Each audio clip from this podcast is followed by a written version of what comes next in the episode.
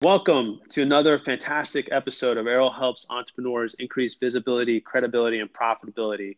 Today, we have the best guest to date. You are in store for an incredible amount of value with an entrepreneur, a successful entrepreneur that sold over 1 million copies of his 3 books. He has over 20 years experience in business and in information technology. We have Tony J. Selimi with us, who in this case, actually wrote the foreword for a recent book that I contributed to, Magnetic Entrepreneur Personality That Attracts. Tony is an international speaker. He's a human behavioral expert, qualified transformational life coach, and a business success mentor who uses his broad expertise to focus people on empowering all of the 8 key areas of life: spiritual, physical, emotional, mental, business, financial, relationship, and love, by creating the TJS Evolutionary Method, ALARM, TM, trademark. He crafted a one-of-a-kind integrated holistic approach to coaching, mentorship, and motivation, becoming a recognized visionary in personal and professional development world during his 6 years in practice with clients throughout the UK, United States, Canada, South America, Europe, and Middle East, and Australia. He's an international best-selling and award-winning, award-winning books, A Path to Wisdom and #Loneliness, as well as Living My Illusion, the Hollywood award-winning coaching documentary. These are all testaments that essentially he's been sought out and he's been endorsed and reviewed by celebrities, personal development experts, and the media globally, including appearances as an expert on Sky, ABC, NBC, CBS, Fox, and their affiliate channels, reaching over 50 million viewers worldwide. And so with that introduction, we have Tony J. Selimi. Tony, would you like to introduce yourself and add anything to that? Errol, first of all, thank you so much for that lovely introduction. And I'm really looking forward to sharing and serving the community you're serving. That's fantastic. Well, you know, our community here is really very much focused on entrepreneurship, being that it's focused on increasing visibility, credibility, and profitability. There's so many different ways that we could go about talking about value creation here.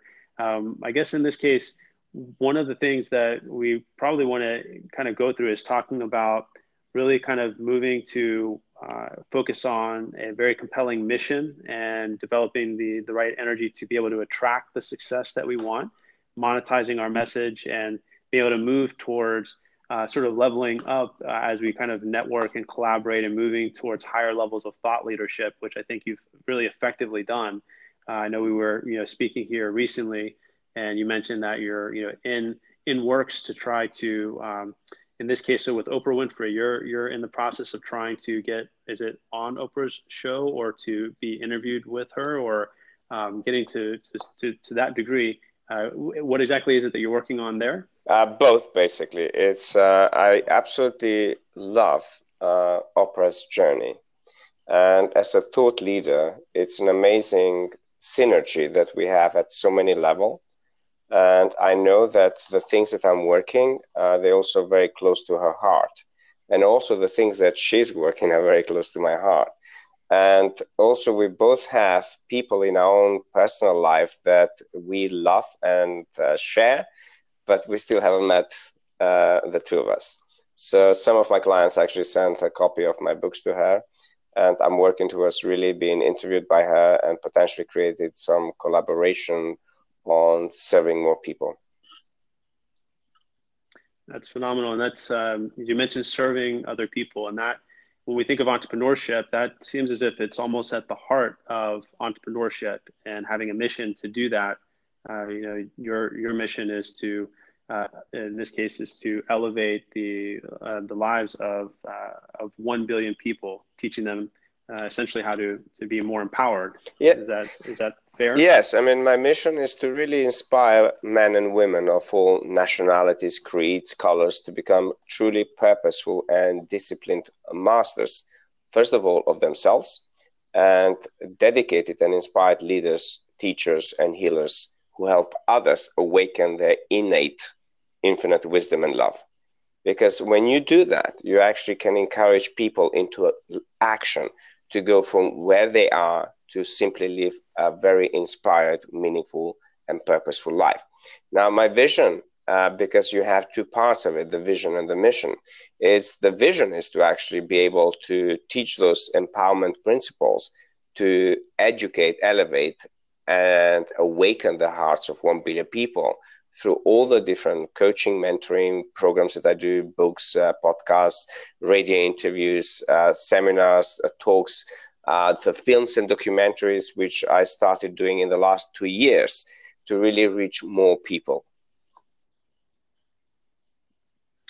And now, how important would you say it is to have a mission as an entrepreneur? And how is it that you think that somebody works to sort of develop that or refine that so that they're able to serve more people? It's extremely important, Errol. There are two things that I see with a lot of people who I work with. One is unclear mission and vision. And two is, I would say, average vision and mission. Now, if I were to give you a metaphor, I love teaching a lot of people through using powerful metaphors. If you were to, let's say, work all year and you've been looking for this 2 weeks holiday to go somewhere with yourself, with your family, with your loved ones, and you want to really treat them for the whole year of work, you would not show up at the airport without having the destination, without researching the place where you're taking your family, without booking your hotel, without booking your transport services, without actually looking at what activities is in there, without looking at the weather, without looking at the transport that will take you to the hotel, from your house to the stop. So all of this takes a lot of planning for you to create that experience. Now, vision and mission, it's as important as that, even more. And without having this clear plan behind that, which is aligned to who you are as an entrepreneur, you'll be going through what I shared earlier on, through trial and error, and then giving yourself almost this fake encouragement that that's how life is, where in truth, you can actually learn principles and methodologies and have a clear plan and clarity how the vision and the mission you may be on can be aligned with your true authentic values, but not the injected values, the values that you may have learned as you were growing up, or your partners may impose on you, or the religion, or the society, or the travel, or the schools you went through. Because when you tap into what truly inspires you, and I don't use the word motivation, although you use that into my introduction. For me, I replaced motivation with inspiration, because along the journey that as an entrepreneur, I realized that motivation was something outside and something which is not permanent. But when you awaken people from within and you align them with their true authentic self, this is where people live from that space of inspiration and then go about their mission and vision through being inspired, not being motivated. I appreciate that. I definitely can see the difference in being inspired versus being motivated. And I think it's interesting. So you're making a clear distinction between the vision and the mission, as two sort of distinctly different, different things. So the vision might be, I guess, what it is, the overall thing that you want to accomplish, and what that looks like to you, and why it's exciting, or why it's interesting, or why it's compelling. And then the mission is sort of the rationale as to why. So why would you be on that mission or making it? Is that correct? About right? For my why would be to inspire men and women of all nationalities to be able to use those teachings that I've been developing over 30 years to transform their lives, to have a perfect health, to have an amazing conscious relationship, to become better leaders in their society, to resolve a unique planetary problem, no matter where it may be. But the vision, on the other hand, is saying, okay, it's 1 billion people. Imagine what the earth could look like. Imagine what leadership could look like if more people were to work on themselves and then align themselves so they are peaceful with themselves. So pretty much exactly what you said. And now, how would you say, so in this case, everybody has a story. Everybody has a very unique. And I like how you brought that up about the authenticity of the values that we have. Mm-hmm. And everybody has a story. So your story for, this mission that you're on, it's truly outstanding. and it's unique and it has a lot of momentum there, and it's phenomenal. Where did this start? So how, where does your story begin, and how did you kind of get to this road to where you're on this incredible mission? You've done all these things that you've done, and perhaps we can talk a little more about those, but how did you get started on this mission? What's your story, Tony? As long as I can remember, Errol, I was born in Gostivar in Western Macedonia, which is former Yugoslavia in Europe, for people who don't know where it is, but it's the land of Alexander the Great, one of the greatest king that we've had. I always felt like I don't belong in this space. But not only that, I used to see so much injustice in the society in which I was living, both in a family environment and also school and also state and everything else.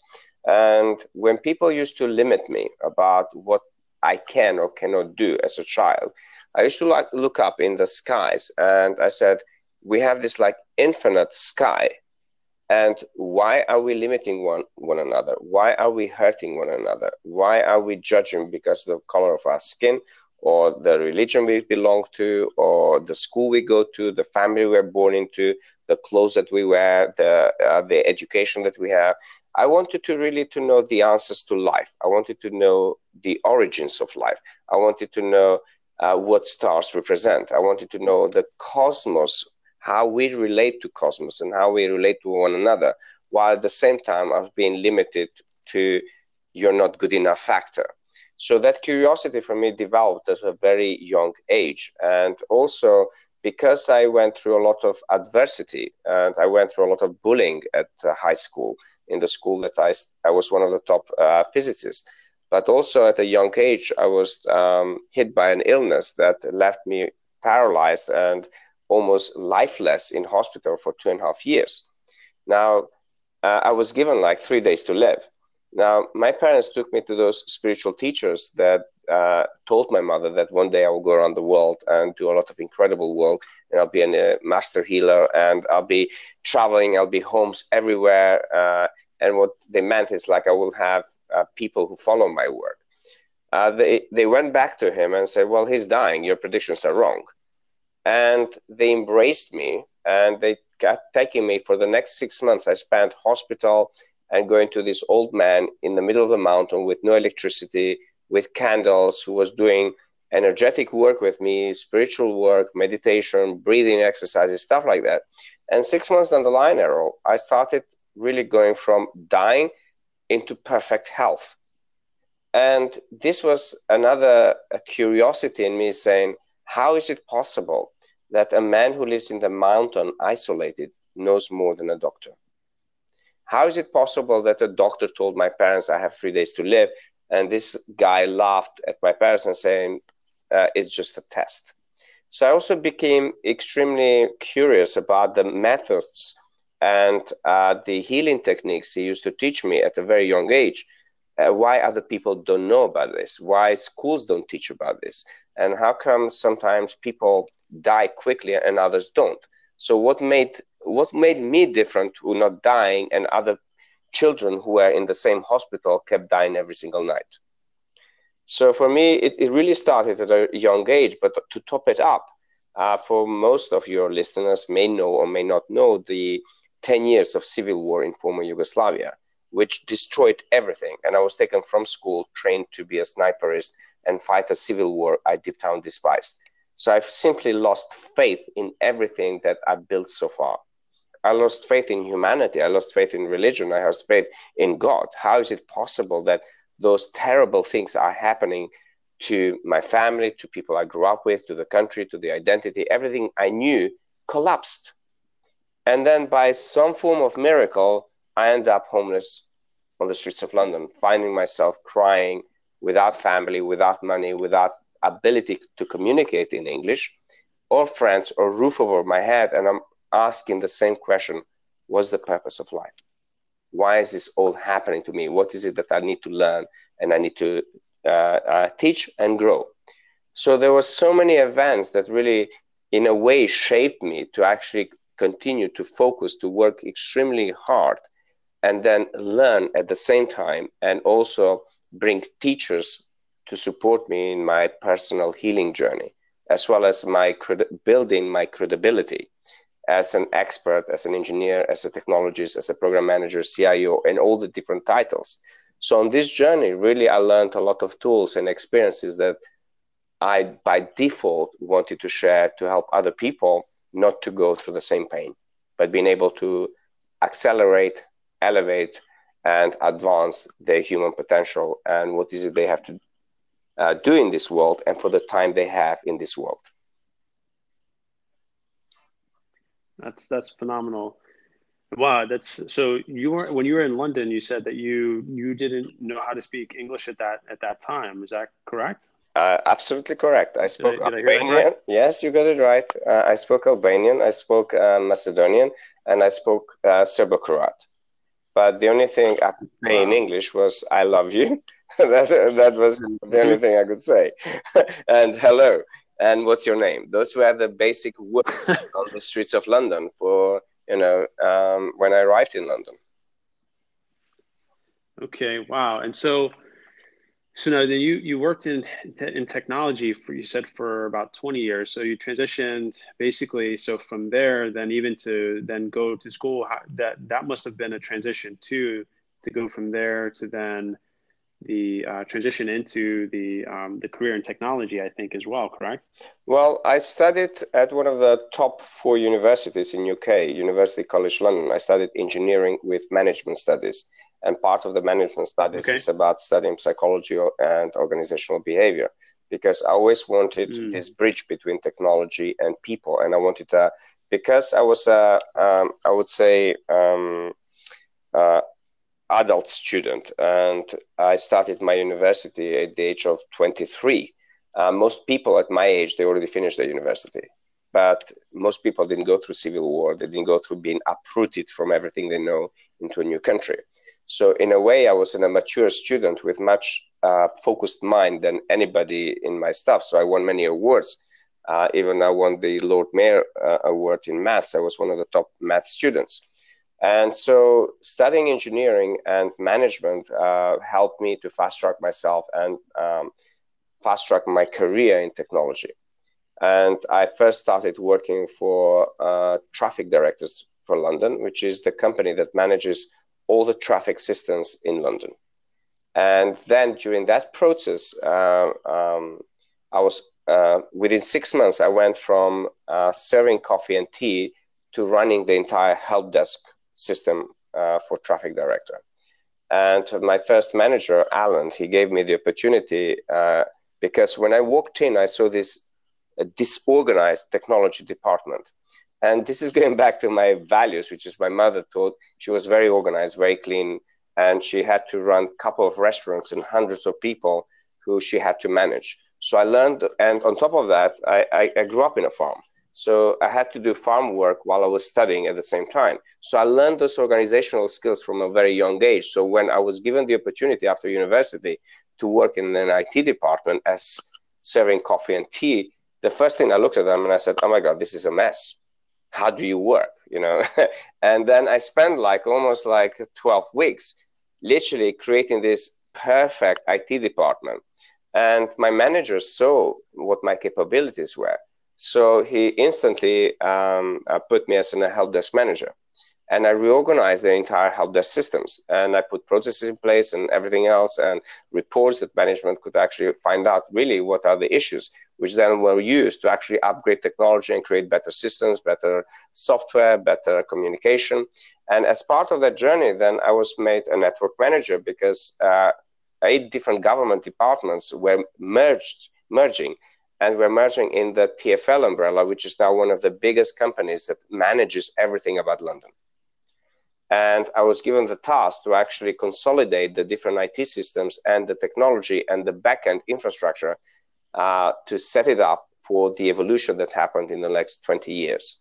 So that really helped me very quickly to grow within the self as an expert in technology. And then I was headhunted. I worked on a different projects for Sun Microsystems and implementing financial software, Sun accounts. And then I was recruited by retail companies because they wanted me to take them and consolidate and align technologies strategically with the goals, the vision, mission, and purpose of the company. But not only that, being able to extract intelligent information from data gathering of all their products and services, which is around the world, but also embed every customer detail in the sales processes and starting really aligning the sales with manufacturing and with service department. So the directors could actually have every year when they would set up what the company will do, they have clear information for the growth that went from 2 million to 50 million.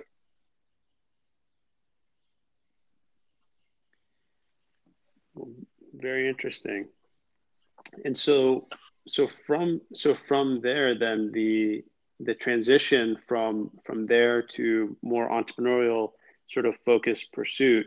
How did that happen? Can you tell us about that transition from technology field to then moving more entrepreneurially, working on some of these projects that have mushroomed into everything that it is today? Yeah, sure. I mean, what I shared earlier, Errol, it's majority of people I meet around the world who are entrepreneurs. They have two reasons to be entrepreneurs. One is they experience tremendous pain that, in a sense, forced them to become entrepreneurs and find a solution to the adversity they're experiencing in that moment in time. And the other one, you have entrepreneurs who actually have known all their life they're entrepreneurs, so they never worked in the corporate world. So for me, I'm the other one, which is basically worked in the corporate world. And in 2008, throughout the financial crisis that, you know, millions of people around the world lost their job in 2009, I was told after I make half of my team redundant that I built for 9 years, I'll be the last one to be made redundant. And my pain was at the time, as you know, I had family in a war zone. The war stopped, but, you know, they had so many side effects and I had so many financial responsibility. And it was more about the people that I cared that I didn't have the finances to continue to help those people. But also, you know, I had other commitments, financial commitments. And I find myself that somebody is telling me, whether I'm worth or not. So I became, despite the fact that I created a success for almost 20 years, overnight my life changed. And that really made me question, is this it? Do I live my success, my life, my purpose, my ability to generate wealth and have the quality of life I want in other people's hands? And it's almost this environment that got created in 2008, 2009, which is still now relevant, toxic environment for people to work in the corporate world, where people do not feel valued, where people's personal values are not aligned to companies' values. And I understand fully that companies are there to generate wealth, but not at the expense of their workforce, because the workforce is what generates the wealth. And for me, when I was made redundant, I really questioned again. I went like, oh my God, I'm just almost faced the homelessness again after 20 years of building this incredible life and salary and everything else. And I still really took some time to self-reflect about what can I do to make a bigger impact? How can I honor my true knowing that was always there, present within myself, being able to travel the world, and teach and help others become better leaders, better human beings, better people in their own relationship and grow their businesses and monetize their wisdom and all this learning. I simply didn't want to treat people like a computer that we throw every 3 years or 5 years, because that's what we did in technology. We had a plan every 5 to 7 years to replace all the hardware and then send this hardware to some undeveloped country in the world. And we implement new hardware. And I said, I mean, some companies got it wrong. You know, you have people who work for the company for 30 years and they have tremendous knowledge and wisdom. And instead of using that wisdom to prepare for the next cycle of growth, they will act on fear and get rid of people. And I said, I don't want to be part of this. I want to go back and support the corporate world with bringing together psychology, bringing together empowerment tools, bringing together mindfulness, spiritual symbiosis, which I talk about in my talk, and to help not only elevate leaders, but actually transform the organizational well-being and the inspiration with the organization so they can become more successful together as a unit, but also be seen by the society in which they live as something which is in symbiosis with it. Because if the company is not in symbiosis with the environment in which it operates, it will have a lot of problems. So that pain I had inside of me forced me to do another MBA course, a mini MBA, entrepreneurial MBA, through which I published my first book, and I created my own unique trademark methodology, which I said, I'm going to use this just the way I've done for 20 years, upgrading infrastructure, hardware, and software. I'm going to create a tool that does the same for people and upgrades their, I would say, caveman operating system, brings them to brilliance 5.0 that can actually help them consciously regenerate their reality in which they feel fulfilled, meaningful, and have a purpose in their life. Well, I think that that is very interesting and a really good sort of transition. I like what you're talking about here about the value and the personal values and the change in companies. And one of the things that's really been getting me very excited about this social media, LinkedIn, and overall what I'm looking at with the technology that's available is the new focus on value and how we need to brand and we need to really key in on our stories to our authentic stories to figure out how we can provide more value for people. Seth Godin just wrote a book called This Is Marketing.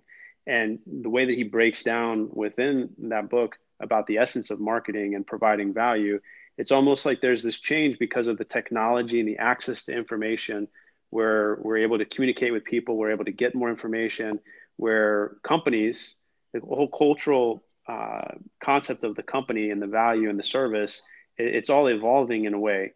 And, on a small scale, I guess, is that people are realizing that they can be more entrepreneurial, but they need to focus on this value creation. And it's interesting if you are kind of working on sort of bringing that value out and bringing a system to it to break down. I think it's a real difficult and challenging concept to break down for a lot of people that haven't been focused on that for so long, or don't get that that's part of what's available online currently with technology. Yes, technology is shaping every area of our life. One of the key challenges for most people, it is how do they align their life in alignment with what technology can do for them. And because of my background in technology, for me, that's easy. So part of the package that my clients get when I coach them is being able to have this laser eye focused on their company and the technology they use, and see how is that strategically working or not working for them, and what is the blockages that they have in there. But the other challenge is it's basically people spend a lot of time on technology, which can cost millions and trillions of amount of money. And then another challenge is how people's emotions are being manipulated through technology. So this is why when I get hired, I ask some very deep questions. First of all, of what's working in the company. And that could be people, could be processes, could be methodology they use, could be their sales, could be their marketing, could be their leadership, could be the way they communicate, could be the way they actually have charitable causes that they support. It doesn't matter. Because as human beings, we tend to focus on what's not working in our lives. And companies do the same. And to break the ice with certain teams that I worked with, I just become extremely curious about how did they arrive in this space, both the good side of it, meaning the success they've created. So I go back in what you shared earlier on about the story. And then I'm looking and saying, okay, so where are you heading? And this is most people fail in two processes. One is to acknowledge the story that helped them create the current reality. And the first principle of my methodology is acknowledgement. So when you bring people to their own acknowledgement and to their own awareness of that acknowledgement, they can actually see with clarity how everything they've done and how every story they have, both the good and the bad, has brought them into this moment, and how then from that moment, from all that learning, we can use that to create a bridge to where they want to go. And sometimes that bridge could be miles long. Other times could be simply a very small bridge. And at other times, it could be an ocean that they need a ship to safely transport everything what they have in this moment in time to the perceived reality of success, whatever they may be in the future. And then I help them reorganize the space in between so they can have clarity of the steps they need to take to get there safely. Yeah, so it's almost like what you would be focusing on are really the base fundamentals inside. It's almost like the iceberg and everything below, getting everything set so you have that clarity of vision and you see everything and you know what that is and you get that momentum to kind of be able to move forward with that clarity and vision. Absolutely. I mean, my focus in everything I do, Errol, is first of all in my own life, then in people I serve, people I love, everything else. I've always had this, even the close friend who's a finance director of a big company here in Miami. I've been his mentor and a spiritual teacher. He's basically said to me, Tony, since I've known you from a very young age, your focus was on the welfare of humanity. You weren't talking about one person. You weren't talking, even at the age of 24 when he met me, you were talking about the welfare of humanity. Because even then, having experienced this like collapse of the identity that I have and the country and so much loss that I experienced, I realized that the welfare of humanity, when we focus on that, it really depends on vitality of every human being. And it depends on every human being understanding his physical environment, his living forces and non-living materials within the cells and in the environment in its functions. So I wanted to really commit into learning and researching the different sciences, the different religions, the different philosophies that underlie the behavior of men, referred to both genders, both men and women. And what is it that I could create for the advancement of his understanding and wisdom of self and others? Because when you elevate people and help them to do this deep process, we naturally become this loving, connected people that we connect through a common good. And this is where basically we start really thinking at a bigger level. And this is where we step into our true greatness and power, which is basically saying, okay, what is this big thing that I'm capable, not through illusion, delusions, but capable with clarity to do for myself, for my business, for my family, for people I work with, for my social environment, for my town, for my country, for humanity. Because humanity is the last part of that equation. If you're not good in doing those things at a smaller level, there's no way, whether it's God, whether it's universe, whether it's whatever you believe in, will give you that support structure for you to operate at a global level. So I had to go through all of those levels to master those levels, being able to go to a whole new level where I could share with more people, but with a grounded energy. And this is what people love about the work that I do wherever I go. They get falling in love just in the way I'm talking to them. Yeah, the depth of the mission and that is, it's incredibly compelling. And so when I think here too of more of the audience and the entrepreneurs that would be listening, again, you know, you've created an incredible abundance of success in this case that's come out of this, you know, 1 million books sold, over, you know, 200 TV and radio stations. You have an award-winning documentary. You know, I know you just did a you know, a 5-day coaching that you said was almost, it was ended up probably should have charged more. I think it was $60,000 for that time. And in this case, overall, you know, created a lot of wealth. And this all really started though from focusing in on this value and this mission, and then you embarked on it. And everybody may have a different story, but at the same time where they start to really have a lot of success and they're attracting it and building comes from this mission and getting on this mission. And so from here, essentially, this is kind of, I think, a high level overview with some depth to it of your mission. But so from there, then you transition to, in terms of with the books, were those kind of the first step to kind of, obviously you're networking throughout this time, but Was it sort of writing your first book that was kind of the first big step with A Path to Wisdom? What was that first step for you for sort of branching out with the thought leadership and some more of taking things from there? I think there were many baby steps before, Errol. And the baby steps started when I started working with a lot of spiritual teachers from around the world who taught me many healing techniques, which I left behind after the pain I experienced through being uprooted from former Yugoslavia. So while I was building my technology world, I was serving as a healer, and I was being paid as a healer. And I didn't want to move to one or the other until the level of knowledge and awareness I had could truly create a deep transformation in another human being. But when I left the corporate world, this is where I wanted to create something that brings everything together. What is it about me and everything I've gone through that glues everything together? And it was that simply that being able to share everything I've gone through to better the welfare of fellow human beings. And when I sat down and wrote the book gave me the, not my personal foundation only, because it created a very strong foundation for the growth I was seeking in my personal self, but also the growth I was seeking in my business, in my products, in my services, and how those can be used to create growth for other people.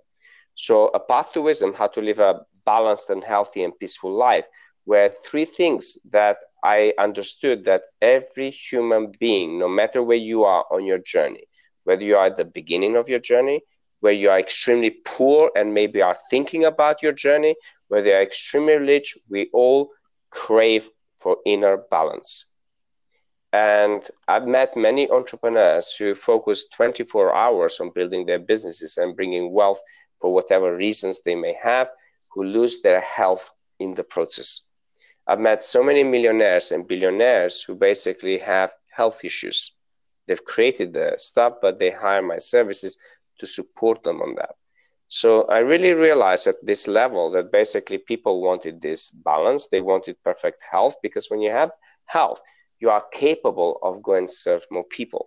And when people tell me otherwise, I said to them, have you ever been in hospital?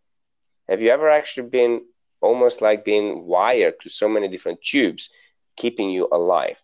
Do you really think somebody will listen to you from that space that you want to try and change a company or an organization or anything else? It's illogical for us even to think that without health, we can do something. So when you have that great health, the next part, which really can awaken your entrepreneurial vision and mission, it's when you find this inner peace. And this is, for me, the symbiosis of both of my scientific brain and my technology brain, my mathematical brain, my logical brain, with my emotional brain and my desire to understand the unseen and the healing world, and bringing them together, that really created this masterful process that for 9 years now I've been teaching others that they can use to truly transform. And that was for me the click, the beginning of my entrepreneurial journey, where I said, okay, I'm ready now to share with the world everything I've learned so far for betterment of other people's lives, and then create products and services that everything I've done in the corporate world and helping big companies generate tremendous wealth. I said, I'm able to generate that for myself and then be able to do bigger things and better things for others. Got it. So you got clear on what the resources were. And so from there, the first work that was A Path to Wisdom, and then #loneliness, and then Living My Illusion. Was that the progression? Yes. I mean, basically after Path to Wisdom, 2 years down the line, I started having so many clients consulting with me either via Skype, or they would fly me to work intensively for a week and two. And wherever I was going, I looked at the next problem I wanted to resolve. And that was the loneliness problem. So the #loneliness was created as a call to people's soul for connection, for more love, and to embrace life, and also this fear about where technology is taking us and how we can take advantage of that and consciously been able to consciously create technologies for betterment of our life and fellow human beings. And then the Living My Illusion documentary series, real life coaching documentary series, was co-created with my existing clients who actually own a big technology company in UK, Vandercom. And they hired me to coach their business and their teams to create £1 million recurring income every single month. But on that journey, what I realized is that the owners of the company had personal problems, and they were a couple. And I'm able to share this information because it's a public information domain. And they felt so inspired to really understand all the things they put under the carpet that they both started working with me, and the idea was born and co-created between us. What would happen if we filmed this and we show with no editing what really happens to a successful person? Because most people have this false illusion that successful people don't have problems. And what I realized in this process with my client, that he simply was going through midlife crisis. And the reality is there's so much science behind that, but nobody has ever approached to address the midlife crisis of an entrepreneur, of a leader, of somebody who created a big business from zero, and somebody who's married, has a child, has a daughter, and everything that most men would love to have, he actually created. But inside of himself, he was collapsing. And this is where our path crossed. I was doing a private talk in Mayfair in London, and he actually saw the queue of people wanting to buy my books, and I was signing books. He enjoyed the talk and everything I shared in the talk. And the title of the talk was, I remember very clearly, it's Who's the Driver of Your Life? And every word I shared in that talk, it hit him. And I could see him in the distance. He had tearful eyes, crying. So he approached me and he said to me, Tony, who are you? And I said, Tony. And I started laughing and joking a bit about things. He said, no, really, I want to know who you are. Because every word, as if you literally were directing that to my soul. And he said, I would like to book you for a consultation when you're available. I said, here's my PA. You can arrange your diary. Straight away, he booked a consultation for the next day. And he said to me, I also would like to take you out for dinner at one of the top restaurants in London. And I never say no to a good food and somebody taking me out. So basically, a conversation, 2-hour consultation turned into an 8-hour dinner. At the end of that dinner, he said to me, where's your contract? I will sign anything you are selling me. And from there, it's basically he felt so inspired. He wanted to become an agent of this work and how millions, if not billions, will be able to benefit from that, because every human being will go through midlife crisis. And the effect on each human being is different. Many people, they even go through depression. They go through mental health. They go through suicide. And other people, they go through divorce, they leave their families, their children, they go through cocaine and sex addiction, all sorts of stuff. People change through that. And on the other hand, for women in menopause, there's a lot of wonderful support out there. And what most women probably don't understand, it's the deep, deep effect on a man when they go through midlife crisis, and how that affects them. So my both clients, both Joel and Timia, who are the stars in my documentary, they felt so compelled to share their pain as it is with no masks. That's why one of the taglines is called, it's time to take off the mask. And their vulnerability and their openness and sharing made this documentary a global phenomenon, where we've won now more than 8 awards around the world, and we've been nominated on a few more. But now when I go back to London, I also have a meeting with Channel 4, because they actually want to commission the next 25 episodes. And the reason is 25 episodes, because my clients get to learn my methodology. Although it's a 5-step methodology, which is the main message around this, when you acknowledge the science of love, you achieve phenomenal results and you create the miracles of life. But it actually, it's 25 principles to do that, to really awaken the miracles of life and attract them into your life. So in reality, when we started sharing ideas about how, where this could go, it's about bringing different clients with different issues that have helped to help other people to use the documentary as a self-reflective mirror through which they can walk away, question themselves, what is my next step? I acknowledge this is the issue in my life, but why is it that I'm not making the big step for me to address it? And most people hide away, and they have many layers. And until an expert comes into your life through powerful questioning to start peeling off those layers. So we wanted to address, first of all, midlife crisis. And there's many more that we're doing. But what I'm actually doing in the background, we're teaching those 25 principles through real life people's story. Uncut, unedited. So few other clients that I have, one of them suffered 22 years, Errol, with mental health issues. On top of that, epilepsy.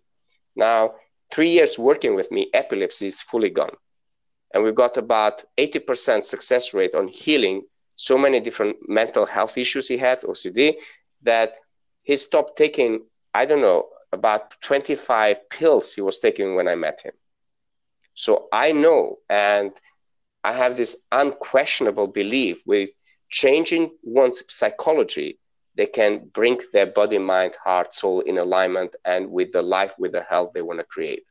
So this is how everything evolved, because I didn't even imagine as an entrepreneur, one day I'll end up being a filmmaker and writing scripts and being able to transform my clients' stories into documentaries. So I didn't imagine about how much money I'm going to make out of it. What I imagine is how many people would benefit sitting in there and saying, oh my God, that's me. That's me lying. That's me doing this. That's me behaving like this. That's me lying to my wife. That's me lying to my kid. That's me not loving my kid. That was the intention behind that. And this is what my clients, both Timmy and Joel, they were in tears when they realized that despite them paying me a lot of money, I was there to improve their lives, to improve their health, to improve their relationship with each other, to improve, to honor their own truth without arguing like cat and dogs. Yeah, that's phenomenal. I think that it's an incredible, it's a really an incredible project. Yes, I'm very blessed to be able to attract clients who, first of all, they invest in themselves and to do the work, but then be inspired to take what the work is about and create things that they can help other people. Well, I want to share that in this case as it relates to this. So one thing. I know we've been talking here for a bit. I wonder if we may kind of be able to transition to kind of ending out talking about this concept that I think relates to that. And maybe what resonated so much with me with your work is this idea that you've talked about of this spiritual symbiosis. And one of the things that's really gotten me kind of dialed into entrepreneurship and it's got me very much dialed into LinkedIn, into social media, is this push towards entrepreneurship and why people are pursuing success. What is the why and what is the motivator? And when somebody does fail, which is at the heart of entrepreneurship, the strength of their why and their passion and what that's rooted in, or that's what's going to determine whether or not they get up. And then also, as people are pursuing success, they may find that maybe the success that they're having, they're not satisfied with, they're happy with. And it started captivating my idea in terms of the deeper concepts and the deeper reasons of why somebody would pursue success. And when you talk about emotional intelligence or heart-centered leadership or servant leadership, you get into certain areas that I think maybe a lot of entrepreneurs are not as much focused on. But I think that that's, as evidenced with the work that you're doing, that very clearly there's room and a need to speak about these about emotional intelligence, heart-centered leadership, and more of the deeper meanings of why we're pursuing success. I strongly believe with all of my heart, Errol, that we are wired to generate success, whatever the form success takes in our life. And we also wired to help one another. And we also wired to innovate and co-create. But we also wired to challenge one another, to actually go against one another, to damage one another. So as an elevated entrepreneur, you actually have a slightly higher awareness of your journey to success and understanding what success for you means. When I was interviewed in one of the biggest TV stations in Balkans, the media person who's interviewed all the celebrities and all the politicians, the leaders, she's heard about my work, but she never really had the opportunity to experience for real my energy and what I'm about to share on her show. She was almost in tears in her own show because one of the questions she said to me, like, everybody that I've chased and I've had on my show, which is very popular, they chased fame. And you ended up in the media's eyes, not through fame, not through being a celebrity, but through actually humbly sharing your story and why you're doing what you do. And I said, having been this child who's gone through so much, I believe that every child deserves to have a quality of life. And that does not mean just because we live in the West that the children in some poor countries don't deserve the same as we have.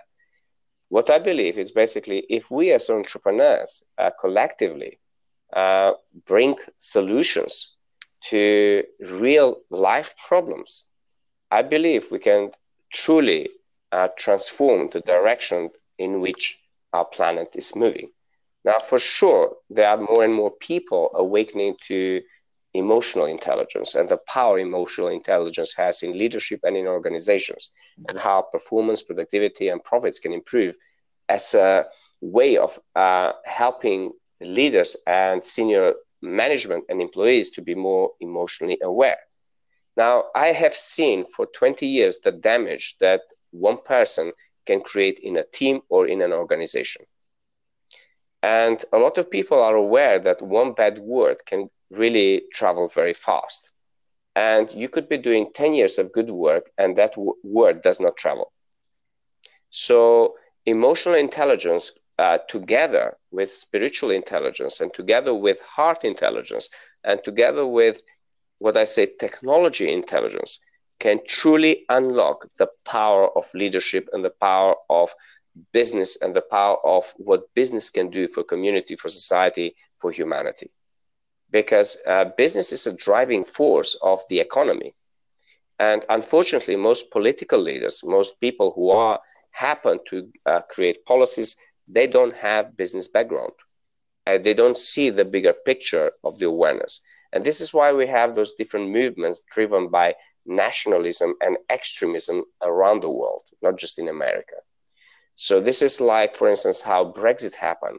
But what's shocking, Errol, it's like people get to learn that whatever that may have been, for instance, for us in Britain, Brexit was based on lies, was based on wrong information, was based on other countries such as Russia interfering with the democracy of our elections. And despite all of that was proven, the leadership, our government, is pursuing this blind idea and ideology, which will take us 100 years back. Now, the kind of elevated leadership doesn't do that. A leader for me is somebody who's able to raise their awareness and reassess every situation in every moment in time. Because situation changes. With situational changes, our decisions change. Our awareness changes. And where we see, like, globally, the politics that's happening, we're having leaders who are not emotionally intelligent, who are not spiritually intelligent, who don't have heart intelligence, and who don't have a common vision for the planet we all share. And that's what the problem is.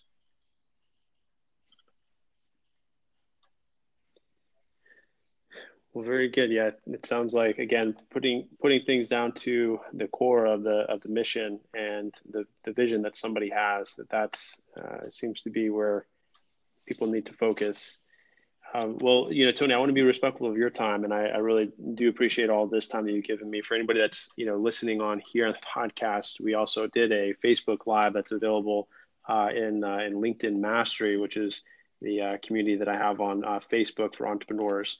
We really got some phenomenal information that's recorded there, and I really appreciate you, you know, sharing your time with us today, Tony.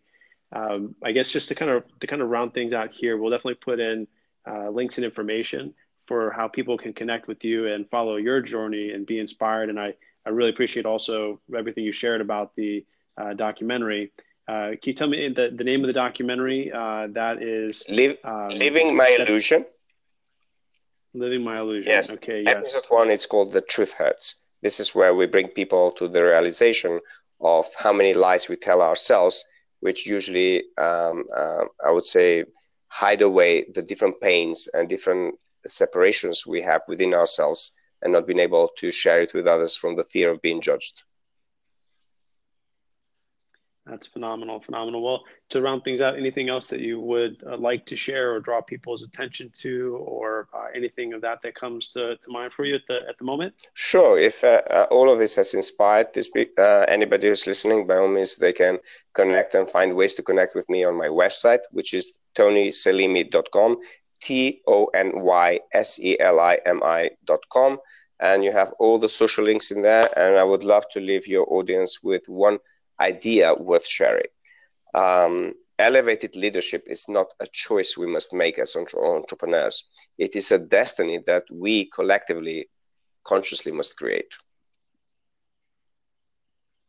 That's phenomenal. That we can write that down and break that down. I think there's quite a lot there. Thank you so much. Thank you very much, Errol.